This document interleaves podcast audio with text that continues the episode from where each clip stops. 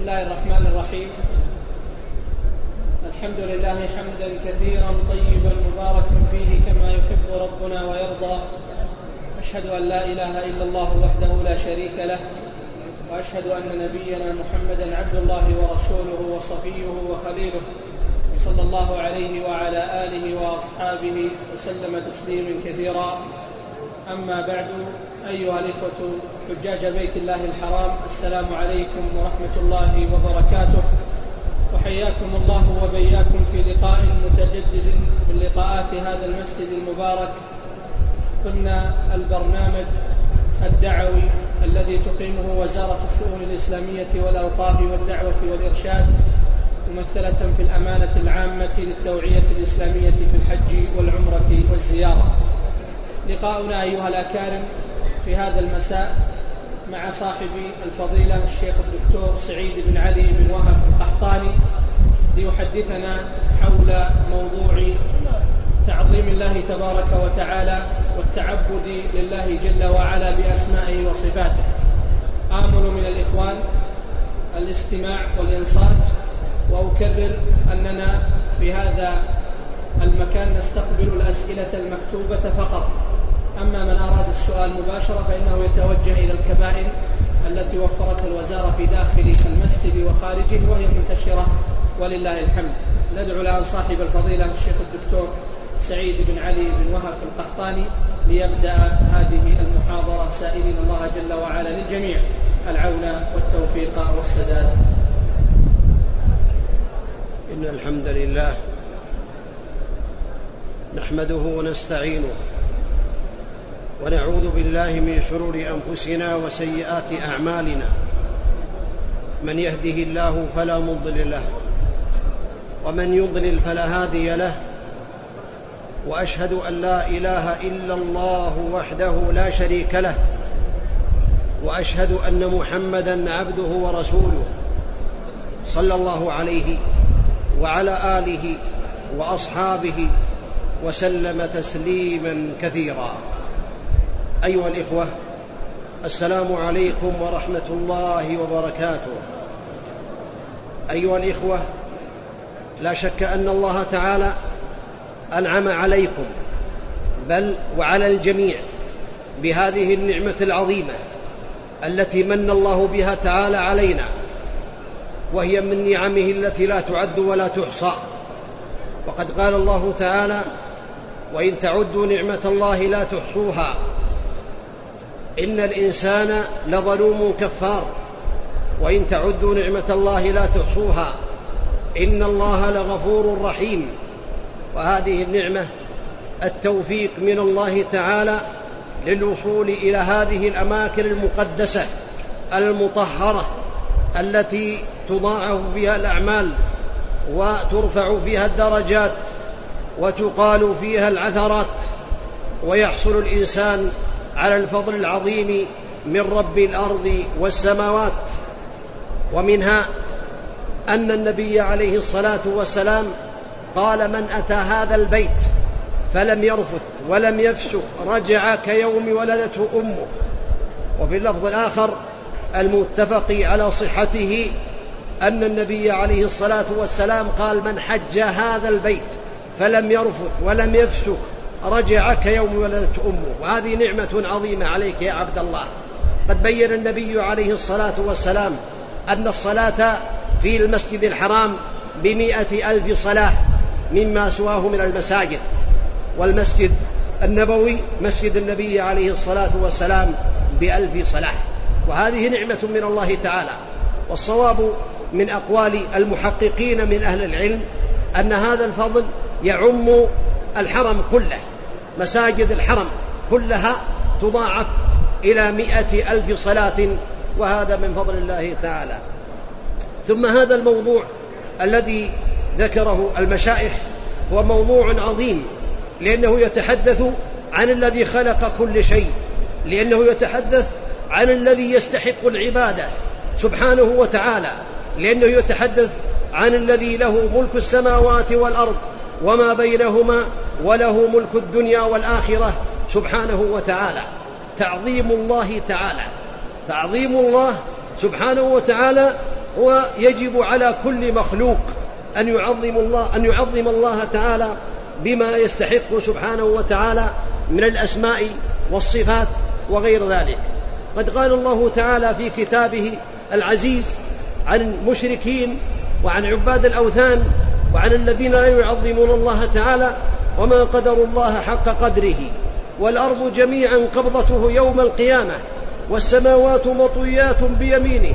سبحانه وتعالى عما يشركون أي ما قدر المشركون الله تعالى حق قدره حين عبدوا معه غيره وهو العظيم الذي لا عظم منه القادر على كل شيء المالك لكل شيء وكل شيء تحت قهره وقدرته. فعن ابن مسعود رضي الله عنه قال جاء حبر من الأحبار إلى رسول الله صلى الله عليه وسلم فقال يا محمد إنا نجد أن الله عز وجل يجعل السماوات على أصبع والأراضين على أصبع والشجر على أصبع والماء على أصبع والبش والشل والماء على أصبع والثرى على أصبع وصائر وسائر الخلق على أصبع. فيقول أنا الملك فضحك رسول الله صلى الله عليه وسلم تصديقا للحق وفي لفظ آخر أن الله عز وجل بين سبحانه وتعالى حينما يطوي السماوات يوم القيامة ثم يأخذهن بيده اليمنى. ثم يقول أنا الملك أين الجبارون؟ أين المتكبرون؟ ثم يطوي الأراضين السبع ثم يأخذهن بشماله ثم يقول أنا الملك أين الجبارون؟ أين المتكبرون؟ هذا يدل على عظمة الله تعالى. ولله يد كما ستسمعون تليق بجلاله يد لا كأيدينا وسمع لا كأسماعنا وبصر لا كأبصارنا وجه لا كوجوهنا يليق بجلاله سبحانه وتعالى لا يعتريه نقص بأي وجه من الوجوه سبحانه وتعالى ليس كمثله شيء وهو السميع البصير سبحانه وتعالى. وما يدل على عظمته ما جاء عن ابن عباس ما السماوات السبع والأرضون السبع إلا كحبة خردلة في يد أحدكم. جميع المخلوقات. ما هي في كف الرحمن إلا كحبة خردلة في يد أحدنا. وهذه الصفة تثبت لله تعالى على الوجه اللائق به سبحانه وتعالى. ولا شك أن السماوات السبع في الكرسي الذي وسع السماوات والأرض ما هي إلا كدراهم سبعة ألقيت في ترس. وكذلك العرش الكرسي ما هو بالنسبة للعرش إلا كحلقة ألقيت في فلاح. ألا يدل ذلك على عظمة الله؟ ألا يدل ذلك على قدرة الله تعالى؟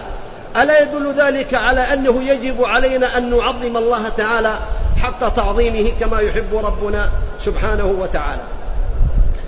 ومما يدل على قدرته سبحانه وتعالى على كل شيء قوله تعالى إنما قولنا لشيء إذا أردناه أن نقول له كن فيكون. هذا من قدرة الله تعالى. مما يدل على عظمته وأنه يجب على الجميع جميع المخلوقات جميع الجن والإنس العرب والعجم الذكر والأنثى المسلم والكافر يجب عليهم أن يعظموا الله تعالى حق تعظيمه على الوجه اللائق به سبحانه وتعالى. إنما أمره إذا أراد شيئا أن يقول له كن فيكون. وقال سبحانه وإن من شيء إلا عندنا خزائنه وما ننزله إلا بقدر معلوم خزائن الأرزاق خزائن الإيمان خزائن التوفيق خزائن السعادة في الدنيا والآخرة خزائن البركات خزائن الخيرات بيد رب الأرض والسماوات بيد الله وحده لا غيره سبحانه وتعالى ولا شريك له. ومن تعظيم الله تعالى والتعبد له بأسمائه وصفاته ما هذه الأمور. أولا تعظيم شعائره. كما قال الله تعالى في شعائره سبحانه وتعالى ومن يعظم شعائر الله فإنها من تقوى القلوب. من يعظم شعائر الله؟ شعائر الله هي أعلام دينه الظاهرة. شعائر الله ما أمر به سبحانه وتعالى من عبادته. شعائر الله كذلك منها الأماكن المقدسة. منها المشاعر. ومن يعظم شعائر الله فإنها من تقوى القلوب. قال ومن يعظم حرمات الله فهو خير له عند ربه. خير له إذا عظم حرمات الله اجتنبها اجتنب جميع المحرمات وقام بالواجبات ابتغاء رب الأرض والسماوات فإنه يكون ذلك هو يكون خيرا له كما يعظمه العبد المسلم بتعظيم شعائره سبحانه وتعالى. ولا شك أن من التعظيم لله تعالى القيام بهذه العبادات في المشاعر على هدي رسول الله عليه الصلاة والسلام. لأن هذا من تعظيم الله ومن محبة الله. لأن الله تعالى يقول قل إن كنتم تحبون الله فاتبعوني يحببكم الله ويغفر لكم ذنوبكم والله غفور رحيم فمن كان يعظم شعائر الله فعليه أن ينهج منهج رسول الله عليه الصلاة والسلام ويحج كما حج عليه الصلاة والسلام وكما شرع صلوات الله وسلامه عليه وكما بين بقوله خذوا عني مناسككم صلوات الله وسلامه عليه. ومن التعبد له وتعظيمه بأسمائه وصفاته معرفة اسمه معرفة اسم اسمه العليم. والبصير والسميع واللطيف فيراقب العبد ربه تعالى بهذه الأسماء لأنها مراقبة. السميع يسمع كلامك البصير يراك ويرى مكانك ويعلم ما في قلبك الخبير يعلم كل شيء أدق العلم بكل شيء لا يخفى عليه خافية. سبحانه وتعالى فعليك أن تعلم ذلك وتتعبد لله بمراقبته. للنظر في هذه الأسماء وفي غيرها من الأسماء والصفات. قد قال الله تعالى ألم تر أن الله يعلم ما في السماوات وما في الأرض؟ ما يكون من نجوى ثلاثة إلا هو رابعهم ولا خمسة إلا هو سادسهم ولا أدنى من ذلك ولا أكثر إلا هو معهم. أينما كانوا ثم ينبئهم بما عملوا يوم القيامة.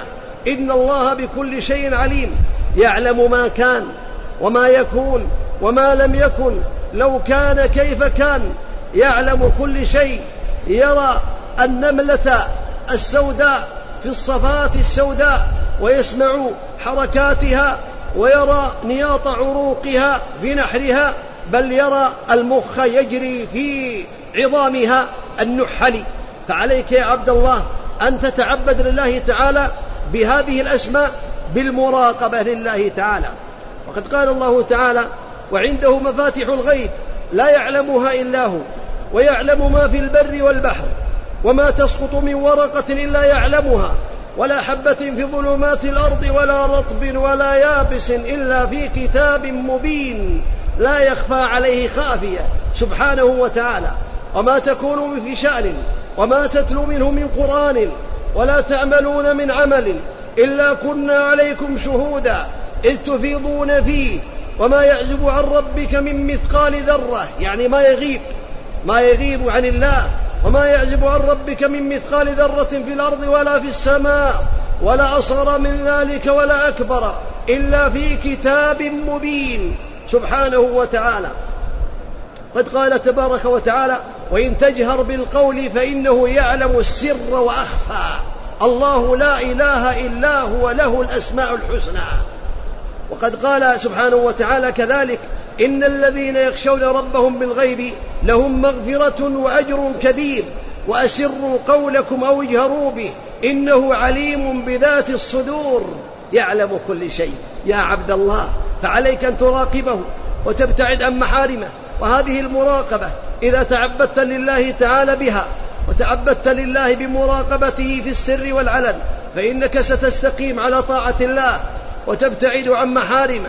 سبحانه وتعالى ترجو ثوابه وتخشى عقابه لأنك تعلم أنه يراك ويرى مكانك ويعلم ما في سرك وما في علانيتك.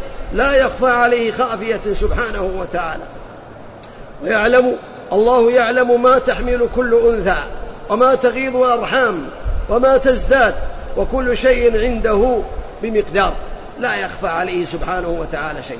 ولهذا قال الله تعالى يبين ما قاله لقمان لابنه يا بني إنها إن تكون مثقال حبة من خردل فتكون في صخرة أو في السماوات أو في الأرض يأتي بها الله إن الله لطيف خبير.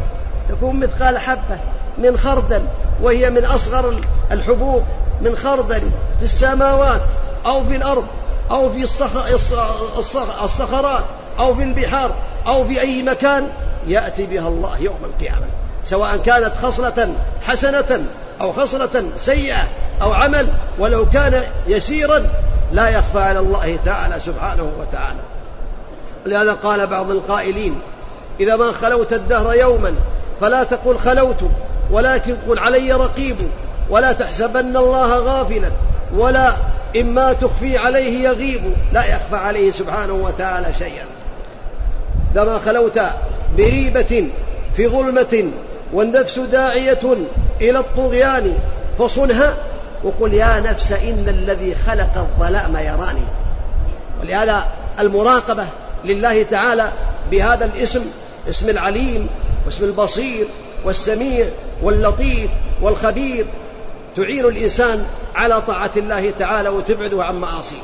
ولا شك أن الله تعالى مع العباد سبحانه وتعالى بعلمه مطلع عليهم وهو سبحانه على عرشه مستو استواء يليق بجلاله.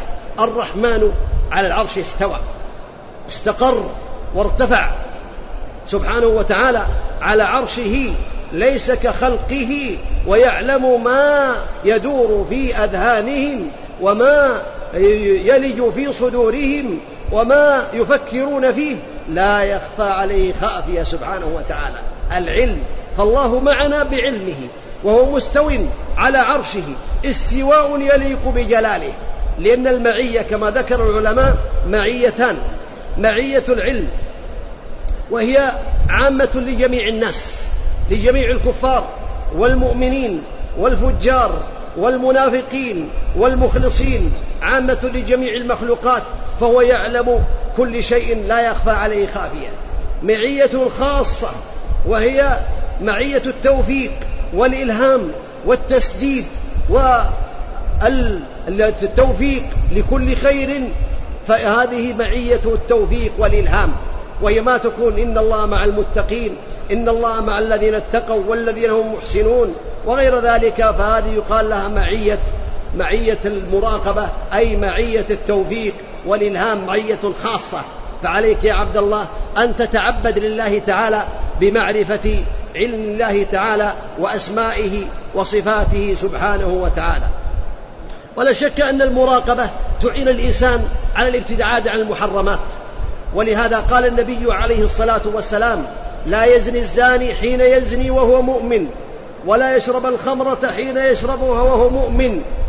الحديث يدل على أن من وقع في المعاصي ومن وقع في السيئات دل ذلكم على نقص إيمانه وأن إيمانه إما أن يكون مفقودا بالكلية أو يكون ناقصا إن كان من المسلمين. فإيمانه ناقص وإيمانه ليس بكامل لأنه لم يقوى على الابتعاد عما حرم الله. ولهذا ذكر الإمام الحافظ ابن رجب رحمه الله تعالى في كتابه كلمة الإخلاص. كتاب له يقال له كلمة الإخلاص. ذكر فيها شهادة أن لا إله إلا الله ومعانيها وبين فيها قصتين قصيرتين تدلان على أن الإنسان إذا راقب الله ابتعد عن جميع المحرمات. ذكر رحمه الله أن رجلا دخل بيتا وكان البيت واسعا فوجد فيه امرأة فراودها فأمرها أن تغلق الأبواب. أمرها أن تغلق الأبواب مكرهة فأغلقت الأبواب تحت الإكراه. وحينما أغلقت الأبواب خشي أن يكون بعض الأبواب لم يغلق. فقال هل بقي من الأبواب شيء؟ قالت نعم يبقى الباب الذي بينك وبين الله أغلقه. أغلق الباب الذي بينك وبين الله. فهرب وتركها لله تعالى. دل على أنه راقب الله وذكر رحمه الله كذلك أن رجلا كان في برية في صحراء في ظلمة الليل ظلمة برية وجد امرأة وأراد منها شيئا فامتنعت فقال لا يرانا إلا الكواكب. قالت فأين مكوكبها؟ الذي كوكب, الكواكب وخلقها أين هو؟ أي الله سبحانه وتعالى. هذا يدل على المرأة فتركها لله؟ كان ابن عمر رضي الله عنهما كما ذكر صاحب سير أعلام النبلاء الذهبي رحمه الله تعالى كان في طريقه إلى مكة. فوجد مملوكا في الطريق عند غنم فأراد منها شاة يشتريها من هذا المملوك. فقال إني من المماليك وليس لي تصرف في هذه الأغنام. فقال قل لسيدك أكلها الذيب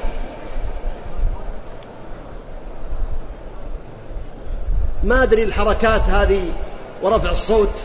النبي عليه الصلاة والسلام أمر بالإنصات والله تعالى أمر بالإنصات لقراءة القرآن. فالإنسان يستمع جزاه الله خيرا ولا يشوش على المسلمين يعني حتى يستفيد وحتى يفقه ما يقال. ولهذا قال الله تعالى للمنافقين ومنهم من يستمع إليك حتى إذا خرجوا من عندك قالوا للذين أوتوا العلم ماذا قال آنفا أولئك الذين طبع الله على قلوبهم واتبعوا أهواءهم. كان بعض المنافقين يحضر خطب النبي عليه الصلاة والسلام ويخرج ولا يفقه شيئا. فكان يسأل ابن مسعود ماذا يقول آنفا؟ فالله تعالى مدح من يستفيد من المواعظ من كتاب الله وذم من لم يفقه من ذلك شيئا. فعليك أن تتق الله يا عبد الله. فقال ابن عمر له حينما قال بعنيها قال إنها لسيدي قال قل أكلها الذئب. قال فأين الله؟ إن قلت أكلها الذئب فأين الله؟ فبكى ابن عمر واشترى هذا المملوك واعتقه لله تعالى. ولعل هذا اختبار من ابن عمر. وإنه فهو صاحب رسول الله عليه الصلاة والسلام. ومن آه، أكثر الناس اتباعا وحرصا على متابعة النبي عليه الصلاة والسلام والاقتداء به فلعله كان يختبر هذا الراعي. فاعتقه لله فأصبح حرا يعبد الله تعالى كما يعبده المؤمنون. فعليك يا عبد الله أن تراقب الله تعالى حتى تحصل على الخير والسعادة في الدنيا والآخرة. ومن تعظيم الله تعالى القيام والتأمل في أركان الإسلام في شهادة أن لا إله إلا الله وأن معناها لا معبود حق إلا الله وأن هذه الكلمة هي التي خلق الله تعالى من أجلها الجن والإنس وخلق من أجلها الدنيا والآخرة وخلق من أجلها الجنة والنار فيتأمل معناها لا إله إلا الله أي لا معبود حق إلا الله. يتأمل مفهومها هذا. قد قال النبي عليه الصلاة والسلام من مات وهو يعلم أنه لا إله إلا الله دخل الجنة.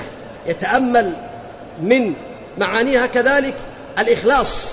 ولا بد أن يقولها مخلصا حتى يجد ما وعد به النبي عليه الصلاة والسلام بقوله من قال لا إله إلا الله أو قال أحق الناس بأحسن بشفاعة يوم القيامة.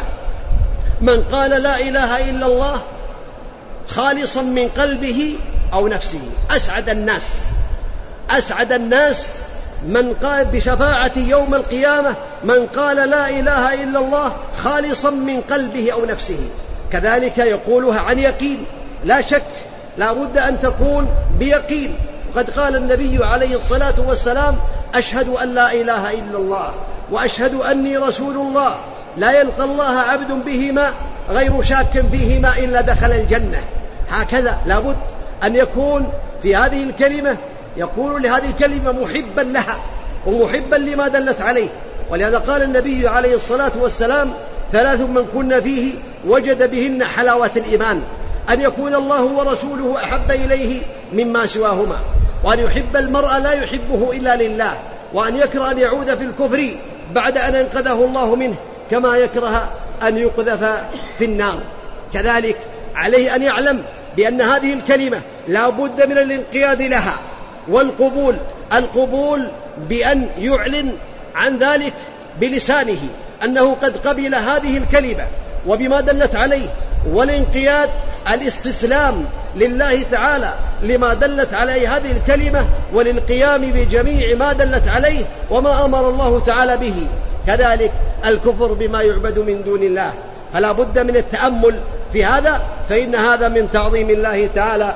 ولا شك أن من تعظيم الله تعالى معرفة النبي عليه الصلاة والسلام. تعظيما لله وحبا لله.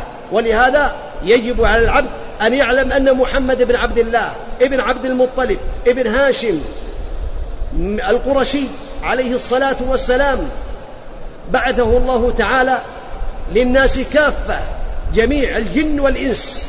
بعثه الله تعالى نبيا ورسولا صلوات الله وسلامه عليه. يجب عليه أن يصدقه وأن يعتقد أنه هو النبي عليه الصلاة والسلام الخاتم. وهو لا نبي بعده صلوات الله وسلامه عليه.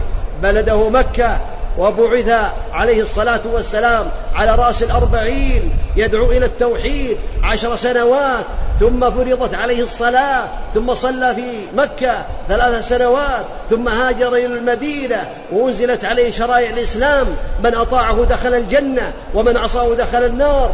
كمل الله به الدين اليوم أكملت لكم دينكم وأتممت عليكم نعمتي ورضيت لكم الإسلام دينا. فمن قام بمعرفة النبي عليه الصلاة والسلام تعليل ترغيب رغبة فيما عند الله تعالى. فقد قام بتعظيم الله تعالى لأنه أطاع الله سبحانه وتعالى في معرفة رسوله عليه الصلاة والسلام. ومن تعظيم الله تعالى معرفة هذه الصلاة ومع والعلم بأنها هي الركن الثاني من أركان الإسلام. من حافظ عليها كانت له نورا وبرهانا ونجاة يوم القيامة ومن لم يحافظ عليها لم يكن له نورا ولا برهانا ولا نجاة. وحشر يوم القيامة مع فرعون وهامان وقارون وأبي بن خلف. هي العلامة الصادقة بين العبد وبين الإسلام بين الكفر وبين الإسلام بين الرجل والكفر والشرك ترك الصلاة. فعليه أن يحافظ على هذه الصلاة وعليه أن يخشع فيها لله تعالى. يعلم بأنه إذا كبر الله أكبر ورفع يديه فإن معنى ذلك في رفع اليدين عند العلماء حذو المنكبين أو حذو الأذنين استسلاما لله أو إزالة الحاجب فيما بينك وبين الله. ثم عليه أن يعلم بأن هذه الصلاة تشتمل على تعظيم الله تعالى من أولها إلى آخرها. ولهذا قال النبي عليه الصلاة والسلام في الحديث القدسي قسمت الصلاة بيني وبين عبدي نصفين. فإذا قال العبد الحمد لله رب العالمين قال الله حمدني عبدي. إذا هذا من تعظيم الله. فإذا قال الرحمن الرحيم قال الله أثنى علي عبدي. فإذا قال مالك يوم الدين قال الله مجدني عبدي. فإذا قال إياك نعبد وإياك نستعين قال الله هذا بيني وبين عبدي ولعبدي ما سأل.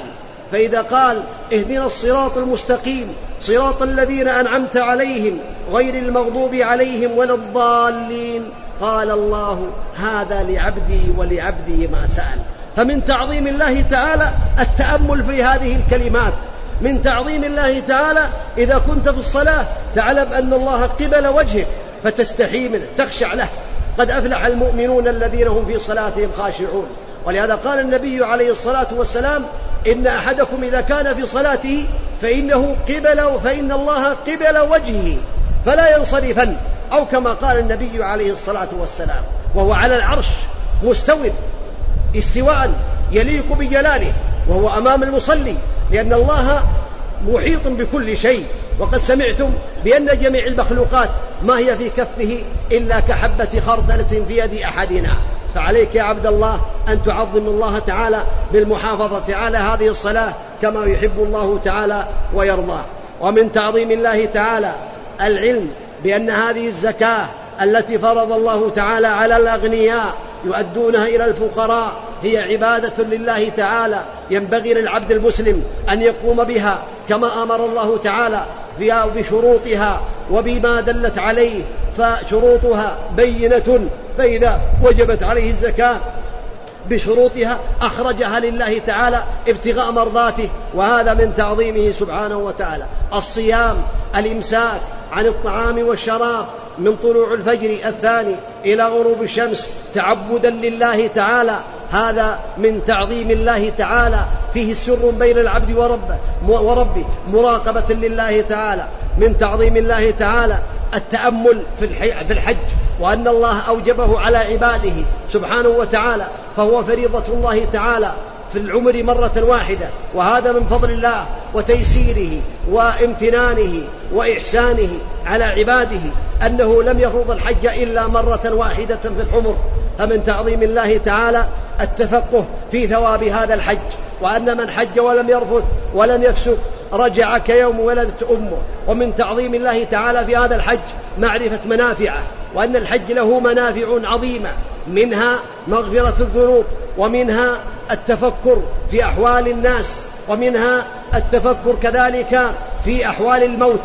لأن الإنسان إذا الناس يلبسون لباسا واحد وفي مكان واحد ومشاعر مقدسة وخاصة في عرفات يلبسون لباسا واحدا ويقفون أمام الله تعالى الرب الواحد الأحد الصمد الذي لم يلد ولم يولد فيستوي الملك والوزير والكبير والصغير الغني والفقير. ليس هناك بينهم فروق في لباسهم ووقوفهم أمام الله تعالى. من تعظيم الله تعالى التفكر في هذا الموقف وغيره من المشاعر وأن الناس يحشرون أمام الله تعالى ويرى هذه الجموع ما هي إلا صورة مصغرة ليوم القيامة. انصرافهم من عرفات إلى مزدلفة. يذكر الإنسان انصراف الناس يومئذ يصدر الناس يصدرون إلى أعمالهم. كما بين الله تعالى فمن يعمل مثقال ذرة خيرا يره ومن يعمل مثقال ذرة شرا يره. هذا من المنافع التي من تعظيم الله تعالى. وعلى العبد كذلك أن يراقب الله تعالى في أموره الأخرى ويعلم بأن من تعظيم الله تعالى إفراد الله تعالى بما يختص به من الأسماء والصفات. هذا من أعظم تعظيم الله تعالى أن تفرد الله سبحانه وتعالى بما يختص به من الأسماء والصفات والأفعال فتعلم بأنه سبحانه وتعالى يوحد بتوحيد الألوهية وهي لا لا يعبد المسلم إلا الله. ولا يتوكل إلا عليه ولا يستغيث إلا بالله ولا ينظر إلا لله ولا يذبح إلا لله ولا يعطي إلا لله ولا يمنع إلا لله ولا يصرف نوعا من أنواع العبادة التي أمر الله تعالى بها إلا لله. قل إن صلاتي ونسكي ومحياي ومماتي لله رب العالمين. لا شريك له وبذلك أمرت. وأنا أول المسلمين. أعماله كلها يجعلها لله سبحانه وتعالى. ومن تعظيمه تعظيمه بإفراد ربوبيته. وأنه الله تعالى الخالق الرازق المدبر مالك الملك بيده كل شيء. لا معطي لما منع ولا خا ولا مانع لما أعطى ولا خافض لمن رفع ولا رافع لمن خفض. سبحانه وتعالى ولا معز لمن أذل ولا مذل لمن أعز. هذا يقال له توحيد الربوبية وهو يستلزم توحيد الألوهية. بمعنى أن العبد إذا أقر بأن الله هو المستع هو الملك وهو القادر وهو القادر على كل شيء وهو الرازق وبيده كل شيء وهو المعطي والمانع لزم ذلك ألا يعبد إلا هذا الرب الذي هذه صفاته وهذه أفعاله. ومن تعظيم الله تعالى إثبات ما أثبته لنفسه سبحانه وتعالى من الأسماء والصفات والأفعال كما جرى كما على ظاهرها كما جاءت في الكتاب والسنة من غير تعطيل ولا تحريف ولا تمثيل ولا تكييف يمضيها كما جاءت في كتاب الله تعالى. فهو السميع وهو البصير وهو الكريم وهو الرحمن وهو الرحيم وهو العزيز وهو الإله وهو الخالق وهو المدبر وله صفاته سبحانه وتعالى تليق بجلاله سبحانه وتعالى. له وجه لا كوجوهنا كما تقدم وله يدان لا كأيدينا وله سمع لا كأسماعنا وله بصر لا كأبصارنا وله سبحانه وتعالى علم لا كعلمنا. ليس كمثله شيء وهو السميع البصير يثبت ما أثبته الله تعالى له من الأسماء والصفات وهو كذلك مستو على عرشه استواء يليق بجلاله سبحانه وتعالى.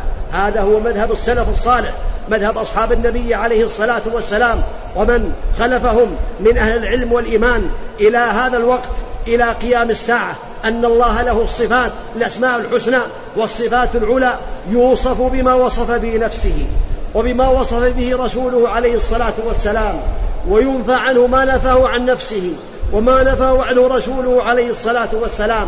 فعليك يا عبد الله أن تكن من أهل السنة والجماعة الذين يثبتون هذا على الوجه اللائق بالله تعالى. من تعظيم الله تعالى الحذر والهرب من الشرك بأنواعه. الشرك الأكبر وهو صرف نوع من أنواع العبادة لغير الله. كالنذر والحلف وغير ذلك والذبح والاستغاثة والاستعانة وغير ذلك من أنواع العبادة. لا تصرف إلا لله. فمن صرف منها شيئا لغير الله تعالى فقد أشرك بالله. قد أشرك بالله تعالى إنه من يشرك بالله. فقد حرم الله عليه الجنة ومواه النار وما للظالمين من أنصار. إن الله لا يغفر أن يشرك به. ويغفر ما دون ذلك لمن يشاء. قل ادعوا الله قل ادعوا الذين زعمتم من دونه فلا يملكون كشف الضر عنكم ولا تحويلا. هكذا على المسلم أن يعلم بأن صرف نوع من أنواع العبادة لغير الله شرك وصرف هذه العبادة لله إيمان وتوحيد. فعلى المسلم أن يتقي الله ولا يدعو إلا الله ولا تدعو من دون الله ما لا ينفعك ولا يضرك. فإن فعلت فإنك إذا من الظالمين.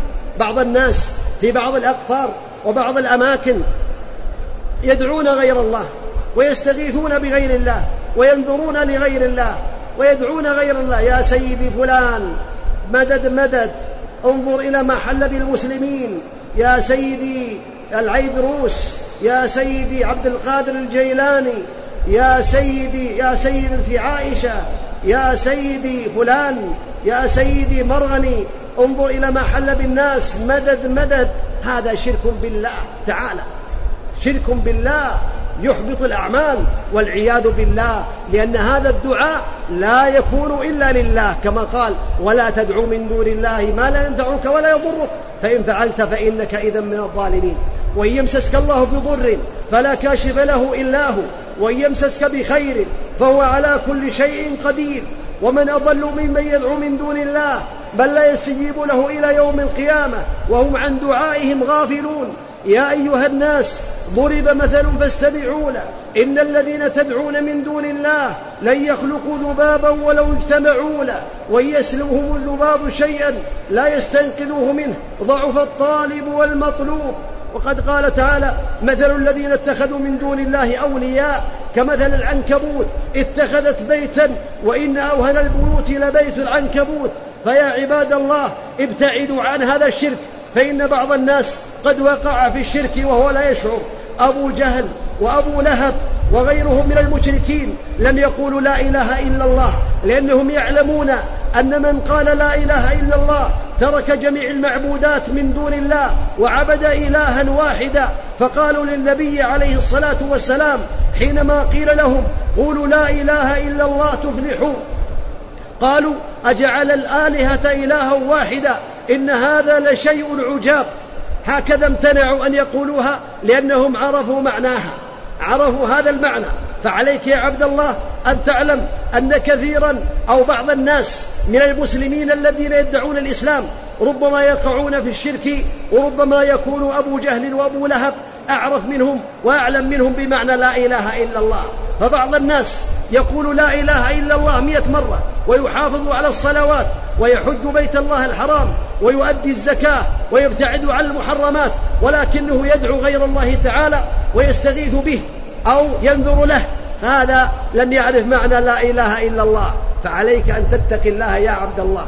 والشرك له وسائل ينبغي للمسلم أن يعرفها حتى يبتعد عنها. له وسائل توصل إليه. من هذه الوسائل الغلو في الصالحين. قد كان الناس على التوحيد يعبدون الله تعالى لا شريك له عشرة قرون يعني ألف سنة. لا يشركون بالله شيئا. من آدم عليه الصلاة والسلام إلى نوح عشرة قرون يعبدون الله وحده ولا يشركون به شيئا. حتى غلوا في الصالحين. وحينما غلوا في الصالحين دعوهم من دون الله واستغاثوا بهم من دون الله وعظموهم من دون الله فبعث الله تعالى نوحا عليه الصلاة والسلام وهو أول الأنبياء بعد أن وقع الشرك في الأرض دعاهم إلى التوحيد وبين لهم. إذا سبب كفر بني آدم وسبب الشرك بالله الغلو في الصالحين ونحن لا نبغض الصالحين. كما يقول بعض الناس أن من يعني لا يشرك بالله يبغض الصالحين لا. نحن نحب أولياء الله. ونحب الأنبياء عليهم الصلاة والسلام ونحب أتباع الأنبياء الأتقياء ونحب الصالحين ولكننا لا نعبدهم من دون الله ولا نستغيث بهم من دون الله ولا ننذر لهم هم ضعفاء لا يملكون لأنفسهم ضرا ولا نفعا ولا يعطون حياة ولا موتا ولا نشورا ولكن ندعو لهم ونحبهم في الله تعالى. ولكن بعض الناس عبد حتى الفسقة وعبد حتى المشركين. فعليك يا عبد الله أن تبتعد عن هذا وتبتعد عن وسائل هذه الأمور. ومن الوسائل الإفراط في المدح ولهذا قال النبي عليه الصلاة والسلام لا تطروني كما اطرت النصارى ابن مريم إنما أنا عبده فقولوا عبد الله ورسوله. الرسول عليه الصلاة والسلام نحبه لكننا لا نعبده من دون الله. لا نعبده ولا نستغيث به وإنما يستغاث بالله. والله هو الذي يعبد سبحانه. أما الرسول عليه الصلاة والسلام فعلينا حق له اتباعه عليه الصلاة والسلام والاقتداء به عليه الصلاة والسلام ونصرة دينه صلوات الله وسلامه عليه والصلاة عليه صلوات الله وسلامه عليه والذب عن سنته صلوات الله وسلامه عليه. لكننا لا نعبده من دون الله صلوات الله وسلامه عليه. لأن الله لا يرضى ذلك. وقد نهاه هو. ربنا نهى النبي عليه الصلاة والسلام. لئن أشركت ليحبطن عملك ولتكونن من الخاسرين. يقول للنبي كلا وحاشا أن يشرك بالله عليه الصلاة والسلام. فعليك يا عبد الله أن تعلم هذا. من الوسائل بناء المساجد على القبور وإدخال القبور في المساجد. وهذه شركيات في بعض الأماكن. فعلى المسلم أن لا يفعل ذلك. لأن النبي عليه الصلاة والسلام نهى عن ذلك في أحاديث كثيرة. منها قوله عليه الصلاة والسلام حينما جاءت إليه أم حبيبة رضي الله عنها من الحبشة فبينت بأن هناك كنيسة فيها صور فقال أولئك أولئك إن إنهم أولئك إذا مات فيهم العبد الصالح أو الرجل الصالح بنوا على قبره مسجدا وصوروا فيه تلك الصور أولئك شرار الخلق عند الله تعالى. أولئك شرار الخلق عند الله تعالى. وقال ألا وأن من كان قبلكم ألا وإن من كان قبلكم كانوا يتخذون قبور أنبيائهم وصالحهم مساجد. ألا فلا تتخذوا القبور مساجد فإني أنهاكم عن ذلك. عليه الصلاة والسلام. كذلك التصوير وعمل القباب على القبور وغير ذلك لا يجوز. ولهذا قال النبي عليه الصلاة والسلام بعث علي عليا وأمره ألا يدع صورة إلا طمسها ولا قبرا مشرفا إلا سواه وهناك ما يحصل عند بعض القبور من الزيارات لأن الزيارات أو الأعمال البدع عند القبور على ثلاثة أنواع. منهم من يدعوها من دون الله ويستغيث بها من دون الله وينظر لها من دون الله وينظر لأصحابها وهذا شرك أكبر كما تقدم. ومنهم من يدعو الله عندها ويقول بأن الدعاء عنده مستجاب فهو أفضل من المساجد. وهذا ويعتقد أن الله هو الذي يعبد وحده سبحانه وتعالى. فهذه بدعة نكراء لا يجوز للمسلم أن يعملها. ومنهم من يجعل الميت يعني يجعله بينه وبين الله تعالى أي يجعله يتوسل به ويسأله بجاه الميت. أسألك يا رب العالمين بجاه عبدك فلان فإن جاهه عندك عظيم أن تعطيني كذا وكذا. فهذا شرك فهذا شرك أصغر وهو بدعة نكراء. لا ينبغي للمسلم أن يعمل هذه الأعمال. ومن الوسائل شد الرحال إلى القبور وعبادة القبور. لقول النبي عليه الصلاة والسلام لا تشد الرحال إلا إلى ثلاثة مساجد المسجد الحرام ومسجد هذا والمسجد الأقصى أو كما قال النبي عليه الصلاة والسلام. والنوع الثاني من هذه الزيارات زيارة مشروعة أو الثالث زيارة مشروعة وهي تتلخص في ثلاثة أمور زيارة القبور للتذكر ليوم القيامة وللتذكر للموت ولترقيق القلب ولنفع هذا الميت. انقطع عمله. لا يعلم شيئا مما يدور بين الناس ولا يصل إليه من العمل إلا ما بينه النبي عليه الصلاة والسلام. فهو قد انقطع عمله فهو بحاجة إلى الدعاء. السلام عليكم أهل الديار. من المؤمنين والمسلمين وإنا إن شاء الله بكم لاحقون. نسأل الله لنا ولكم العافية. نسأل الله لنا ولكم العافية. هذه الزيارة المشروعة التي شرعها رسول الله عليه الصلاة والسلام.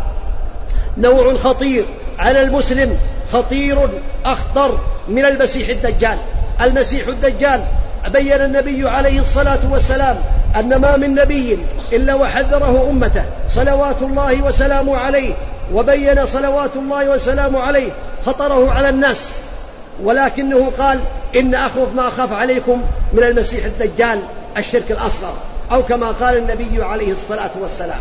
وبين أن الشرك الأصغر أن يقوم الرجل فيصلي ويزين صلاته لما يرى من نظر رجل إليه. هذا شرك عظيم وخطر عظيم ولهذا حذر عنه النبي صلوات الله وسلامه عليه. بل قال الله تعالى فمن كان يرجو لقاء الله فليعمل عملا صالحا ولا يشرك بعبادة ربه أحدا. كذلك من هذا الشرك الأصغر الحلف بغير الله. كما قال النبي عليه الصلاة والسلام من حلف بغير الله فقد كفر فقد كفر أو أشرك. بعض الناس يحلف بغير الله يقول والنبي أو شرفي أو كذا أو كذا وهذا شرك أصغر ولكن لو اعتقد بأن النبي ينفع ويضر يكون شركا أكبر. فعليك يا عبد الله أن تبتعد عن هذا. ألا أخبركم بما هو أخبر عليكم؟ عليكم عندي من المسيح الدجال وبين النبي عليه الصلاة والسلام هذا. وبين صلوات الله وسلامه عليه أن الله إذا جمع العباد يوم القيامة يقول للمرائين الذين يراؤون بأعمالهم اذهبوا إلى من كنتم تراءون فالتمسوا عندهم جزاء والعياذ بالله. فعليك يا عبد الله أن تخلص عملك لله وترجو الله تعالى أن يجعل عملك خالصا. لقد قال النبي عليه الصلاة والسلام من سمع سمع الله به ومن يرائي يرائي الله به. وقال صلوات الله وسلامه عليه في هذا الحديث أنا أغنى الشركاء. حديث آخر من عمل عملا هذا قدسي. حديث قدسي. يقوله النبي عليه الصلاة والسلام عن الله أنا أغنى الشركاء من عمل عملا أشرك معي فيه غيري تركته وشركه فالله غني عنا. وعن عبادتنا فعليك أن تخلص لله تعالى في أعمالك كلها وتراقب الله سبحانه وتعالى وتعلم بأن الله تعالى لا يقبل من العمل إلا ما كان خالصا لوجهه الكريم. أسأل الله تعالى بأسماء الحسنى وصفات العلى أن يتقبل مني ومنكم ومن جميع المسلمين وأن يجعل حجنا مبرورا وأن يجعلنا ممن يراقبه في السر والعلن. وأن يجعلنا ممن يخافه ويتقيه ويراقبه في السر والعلن. إنه على كل شيء قدير. واحذروا أيها الإخوة بعض الضلالات وبعض ما يقال عن بعض الناس. فإن بعض الناس يقول هذه الكلمات التي تقال ما هي إلا مذهب الوهابية. محمد بن عبد الوهاب رحمه الله تعالى لم يأتي بشيء من عند نفسه وإنما أتى بذلك من كتاب الله ومن سنة النبي صلوات الله وسلامه عليه. فمن كان من المنصفين ومن نظر في كتبه ومن نظر في مؤلفاته علم بأنه لم يأتي بحرف واحد من من ذات نفسه ولم يكن له مذهب مستقل وإنما أخذه من كتاب الله ومن سنة النبي صلوات الله وسلامه عليه. فعلى العبد أن ينتبه من بعض الفئات الذين يحذرون عن الوهابية وإنما يحذرون عن منهج رسول الله وعن منهج أصحابه صلوات الله وسلامه عليه. لأنه قال يأتي ويقول قال الله قال رسوله قال الصحابة أسأل الله عز وجل أن يصلح قلوبنا وأعمالنا وأوصيكم ونفسي بتقوى الله.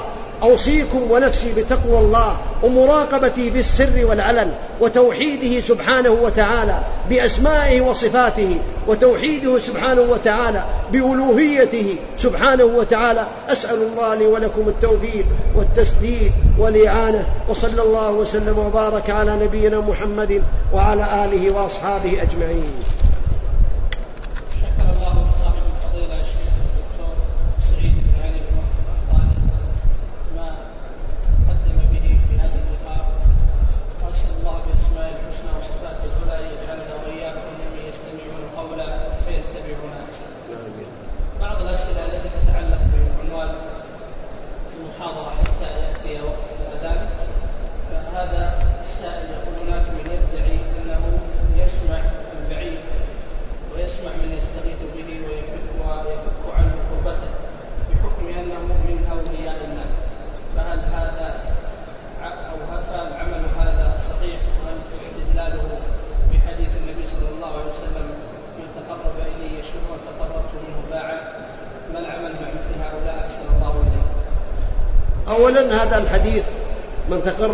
شبرا تقربت إليه ذراعا ليس بحديث عن النبي عليه الصلاة والسلام وإنما هو حديث قدسي من كلام الله فهو يعكسه يقلب المفاهيم.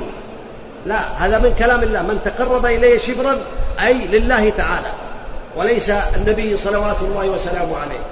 وأنت سمعت بأن الصالحين لا ينفعون ولا يضرون ولا يعطون ولا يمنعون لو كان يملك شيئا لأخرج نفسه من قبره. وزار إخوانه في الدنيا يسلم عليهم. ادعه إن كنت صادقا قل أخرج يا فلان لنسلم عليك وتسلم على أولادك. هذا هذا يعني دليل عقلي فهو لا يملك نفعا ولا ضرا ولا يسمعك أصلا حينما تناجيه. وإنما تدعو غير الله تعالى فعليك إن لم تقتنع بما سمعت من الآيات والأحاديث عليك أن تشكو قلبك وتشكو فهمك إلى الله تعالى وتسأل الله أن يصلح قلبك وعملك وتعلم بأنه لا ينفعك إلا الإخلاص لله وحده سبحانه وتعالى. نعم. صلى الله إليكم. هذا السائل يقول آه، أن قبلهم أناس يعملون السحر ويقولون أن هذا ليس من الكبائر وعند الإنكار عليهم يقولون نحن لا نعمل شرا ولا نفرق بين المرء وزوجه بل نجمع بين الزوجين وكذلك الذي لا يصلي نعمل له السحر فيصلي ثم يطيع الله جل وعلا. وبهذا العمل نحن لسنا سحرة الدعاة إلى الله أرجو الإفادة عن هذا. والله أولا السحر محرم وهو كفر بالله تعالى. وما يعلمان من أحد حتى يقولا إنما نحن فتنة فلا تكفر. فإذا كان السحر يكون بالتقرب للشيطان والتقرب للجن بالشركيات ودعاء الشيطان والجن. فهذا شرك أكبر يخرج من دين الإسلام. ولا شك في كفره. وأن حده السيف. حده ضربه بالسيف. ولهذا ذكر بعض المحققين من أهل العلم.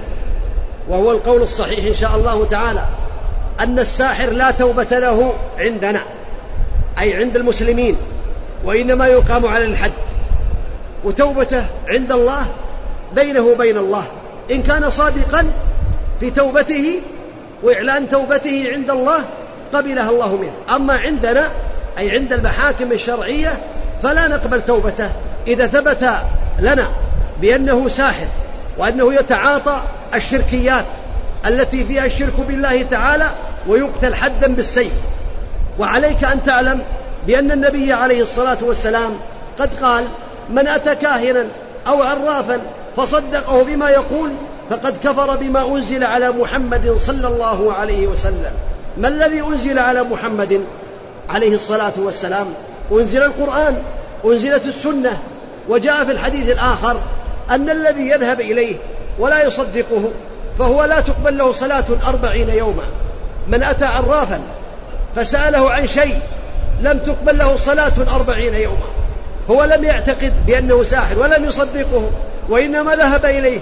وهذا فيه التحذير من السحرة وفيه آه التنفير عن الذهاب إليهم.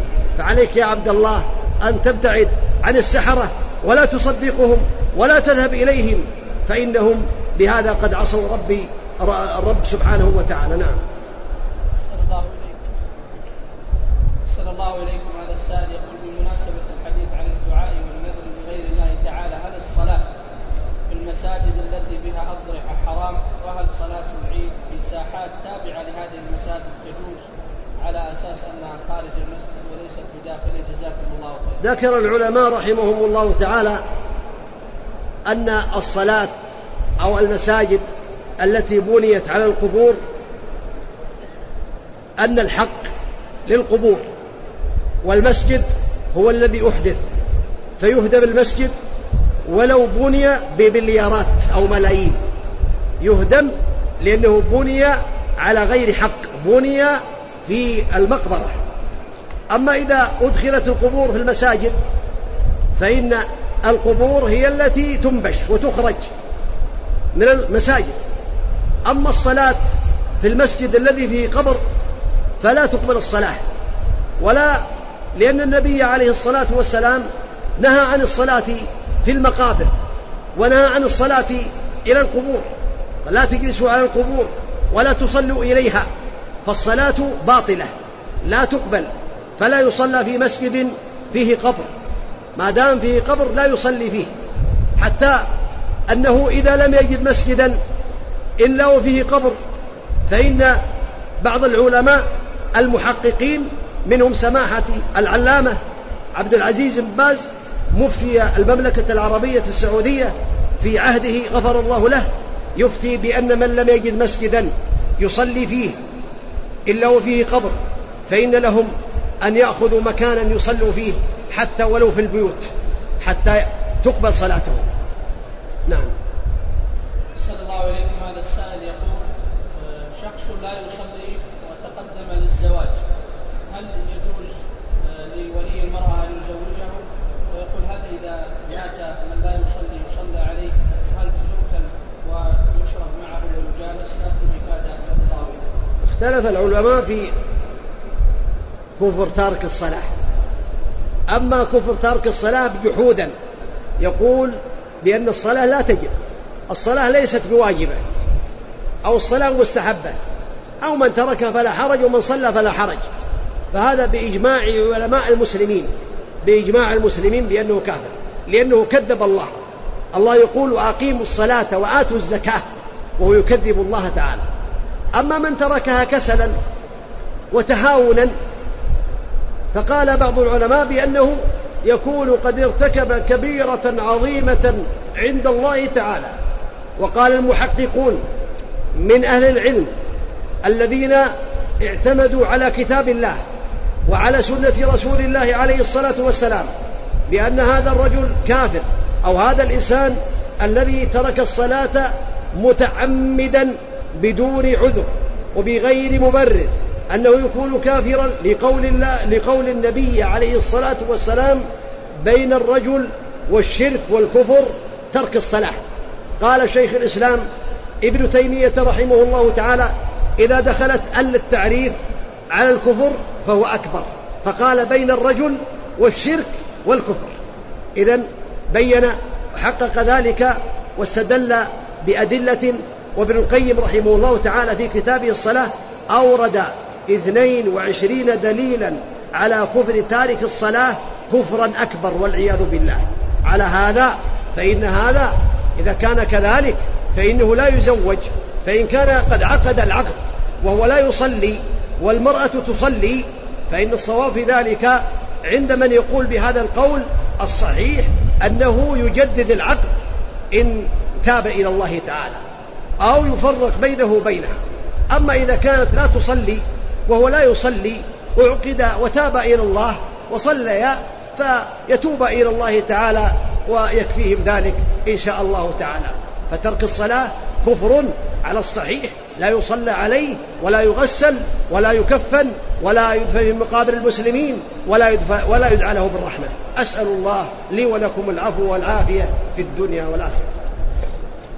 صلى الله عليكم هذا السائل يقول يوجد قبر لجدي لوالدي غفر الله له وهو بمكان في الصحراء ولا يوجد عليه شرف أو جدار. أعد أعد نعم. يقول يوجد قبر لجدي لوالدي غفر الله له وهو بمكان في الصحراء ولا يوجد عليه شرك أو جدار في منطقة بعيدة. فقد قمت بالسفر إليه لقصد الزيارة والدعاء له بالمغفرة. هل ينطبق علي الحديث لا تشد الرحال؟ نعم ينطبق عليك الحديث وعليك أن تتوب إلى الله ولا تسافر. لزيارة القبور حتى المدينة مدينة النبي عليه الصلاة والسلام. لا يجوز للعبد أن يسافر إلى المدينة يقول أزور الرسول صلى الله عليه وسلم. أين ذهب يا فلان؟ قال أسلم على الرسول. أزور قبر الرسول. لا أنت شددت الرحال في هذه الحالة إلى القبر ولكن تزور المدينة لأن فيها من صلى فيها صلاة فهي أفضل من ألف صلاة مما سواه من المساجد. ثم إذا زرت المسجد ووصلت إلى المسجد تزور النبي عليه الصلاة والسلام وتسلم عليه بأدب واحترام السلام عليك يا رسول الله. وإن زدت قلت أشهد أنك قد بلغت الرسالة وأديت الأمانة ونصحت الأمة فجزاك الله عن الأمة خيرا خير ما جزى نبي أمة عن نبيها وهكذا. ثم يتقدم قليلا السلام عليك يا أبا بكر. ثم يتقدم قليلا السلام عليك يا عمر وينصرف. ولا يتمسح بالحجرة؟ ولا يدعو رسول الله عليه الصلاة والسلام. نعم. صلى الله عليكم هذا السائل يقول هل عدم غض البصر من الفسوق في الحج؟ وهل يفسد الحج؟ هل؟ نعم. عدم غض البصر من الفسوق في الحج ويفسد الحج؟ نعم. إذا كان يطلق بصره في المحرمات متعمدا فهذا من الفسوق. لأن الله تعالى قال كل المؤمنين يغضوا من أبصارهم ويحفظوا فروجهم. ذلك أزكى لهم فالله فهو عصى الله عصى الله تعالى ونظر إليه. أما فساد الحج فلا يفسده لكنه لا يحصل على الحج المبرور. لأن الحج المبرور إلا إذا تاب فمن تاب تاب الله عليه لو تاب في الحج تاب الله عليه. لأن المبرور كما ذكر العلماء هو الحج الذي لم يخالطه إثم ولم يعقب معصية ويرجع إلى بلاده تاركا للمعاصي السابقة. مقلعا عنها. هذا هو الحج المبرور. فعليك أن تتوب إلى الله تعالى من هذا وهو لا يفسد الحج. نعم. صلى الله عليكم. هذا السائل يقول بنى فاعل خير مسجد جامع فرفع الدرجات للمنبر ست درجات فانقسم الجماعة بين مؤيدين ومعارضين على أن السنة ثلاث درجات. فبماذا تنصحونهم أحسن الله إليكم السنة ثلاث درجات لكن لو بني بنيت الدرجات من المسؤولين أو ممن بنى المسجد فالأمر سهل والحمد لله. يعني هل ترك بعض السنن يسبب قتال ويسبب شحناء ويسبب عداوة بين المسلمين؟ لا. الحمد لله الأمر سهل. يعني إذا حصل شيء من هذا فلا يسبب لأن العداوة والشحناء والتهاجر هذه من كبائر الذنوب والعياذ بالله. وهذه سنة يثاب من فعلها ولا يعاقب من تركها. فالحمد لله. والسنن لا تترك. لكن لا يجعل الإنسان ترك السنن يسبب العداوات بين المسلمين والفرقة. نعم. صلى الله عليكم. يقول السائل فضيلة الشيخ من الصعب جدا الحفاظ على عدم الجدال وعدم عمل أخطاء حيث وجد أخطاء بسيطة في التعامل مع الإخوان لا سيما في الحج. فهل هذا يؤثر على قبول الحج أم لا وما هي الوصية التي توصينا بها وخاصة الشباب منا حفظكم الله الله تعالى يقول قل لعبادي الذين أسرفوا على أنفسهم لا تقنطوا من رحمة الله إن الله يغفر الذنوب جميعا. وثبت عن النبي عليه الصلاة والسلام قال التائب من الذنب لا لا كمن لا ذنب له؟ فمن حصل منه شيء فعليه التوبة من الآن إلى الله تعالى والله يقبل توبته. وقد قال الله تعالى والذين لا يدعون مع الله إلها إلها آخر ولا يقتلون النفس التي حرم الله بالحق إلا بالحق ولا يزنون ومن يفعل ذلك يلقى أثاما إلا من تاب وآمن وعمل عملا صالحا فأولئك يبدل الله سيئاتهم حسنات. فهذا في الكبائر العظيمة وفي الشرك. فكيف بالذنوب الأخرى؟ فالتوبة تجب ما قبلها والحمد لله. نعم. أحسن الله إليكم هذا السائل يقول ما هي الوسائل التي تؤدي إلى الثبات على الطاعة والبعد عن المعصية لا سيما ونحن على نهاية موسم الحج؟ الوسائل التي تدل أو تثبت على الطاعة وتبعد عن المعصية؟ أولا منها مراقبة الله تعالى وعلمه بأن الله يراه وأنه مطلع عليه وأنه لا يخفى عليه خافية يرى مكانه ويسمع كلامه ويعلم ما في قلبه وما يعلم ما في صدره وما يدور في ذهنه لا يخفى عليه خافية. والأمر العظيم في ذلك العلم بكتاب الله وبسنة النبي عليه الصلاة والسلام فإن هذا يدله على الثبات ومعرفة المعاني لهذه للقرآن والسنة على حسب الاستطاعة. وكذلك ملازمة العلماء الربانيين المخلصين لله تعالى أهل الكتاب أهل العلم الكتاب والسنة يستفيد من العلماء. وكذلك من الوسائل أن تقول يا مقلب القلوب ثبت قلبي على دينك يا مصرف القلوب صرف قلوبنا على طاعتك. هذه من الوسائل. نعم. صلى الله عليكم يقول السائل عندي ذنب أقع فيه كثيرا وأتوب ثم أقع فيه مرة أخرى وأتوب. أرجو منكم التوضيح. هل من سبب لوقوعي مثل هذا وتكراره بعد التوبة؟ وما هو الحل؟ تجاه أرجو منكم. يقول أرجو التوضيح. أحسن الله إليكم. ما هو سبب وقوعي بعد توبتي إلى الله؟ وما هو الحل؟ السبب عدم مراقبتك لله وعدم الإيمان الكامل. وعدم استحضار عظمة الله وأنه يراك وأنك لو كنت إنسان أمام إنسان من الناس لاستحييت منه ولكن لا تستحي من الله فعليك أن تعلم بأنه لا يخفى عليه خافيا سبحانه وتعالى وعليك أن تتوب. بسم الله الرحمن الرحيم. أيضا إلى بعض الأسئلة التي تتعلق بمحاضرة الشيخ وفقه الله. فهذا السائل يقول لا يزني المؤمن حين يزني وهو مؤمن كما جاء في الحديث يقول ألا نقول أن المؤمن في هذا يخرج من الإيمان وليس نقول, نقول إيمانه يزيد وينقص في هذه الحالة ويعود إليه حين التوبة؟ نرجو من الشيخ توضيح هذه المسألة لأنها مرت دلائل بسم الله اللهم صل على رسول الله. هذا الحديث لا يزني الزاني حين يزني وهو مؤمن ليس معناه أنه يكون كافرا. إلا إذا استحل. فإذا قال بأن الزنا حلال فهو كافر بالله رب العالمين. لأنه كذب الله وكذب رسوله عليه الصلاة والسلام. أما إذا عمله ولم يستحله فهي كبيرة من كبائر الذنوب فإيمانه ناقص فهو على نوعين. إن استحله فيكون كافرا وإن لم يستحله فهو يكون ناقص الإيمان ضعيف الإيمان كما قال أهل السنة في مرتكب الكبيرة أنه يعني فاسق بكبيرته مؤمن بإيمانه أو مؤمن ناقص الإيمان. نعم. صلى الله إليكم السائل يقول ذكرت وفقك الله حديثا أن للرحمن يدين يمين وشمال. وفي حديث آخر قال النبي صلى الله عليه وسلم وكلتا يديه يمين. فما هو الصحيح وما الفرق؟ كل كل الأحاديث صحيحة في هذا وفي هذا. لكن المعنى الذي ذكره العلماء أن معنى كلتا يديه يمين أي في الشرف والفضل فليس فيها نقص بوجه من الوجوه. لأن الإنسان الضعيف الذي ليس له يد يمين وشمال الضعف في الغالب في الشمال. أما الله تعالى في الشرف والفضل والكمال كلتا يديه يمين وإلا فله يمين وشمال كما بين النبي عليه الصلاة والسلام وليس فيها نقص بوجه من الوجوه نعم.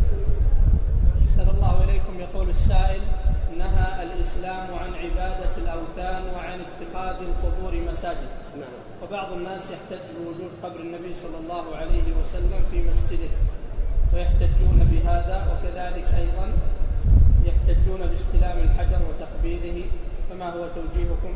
أحسن الله إليكم أولا مسجد قبر النبي عليه الصلاة والسلام حاشا وكلا.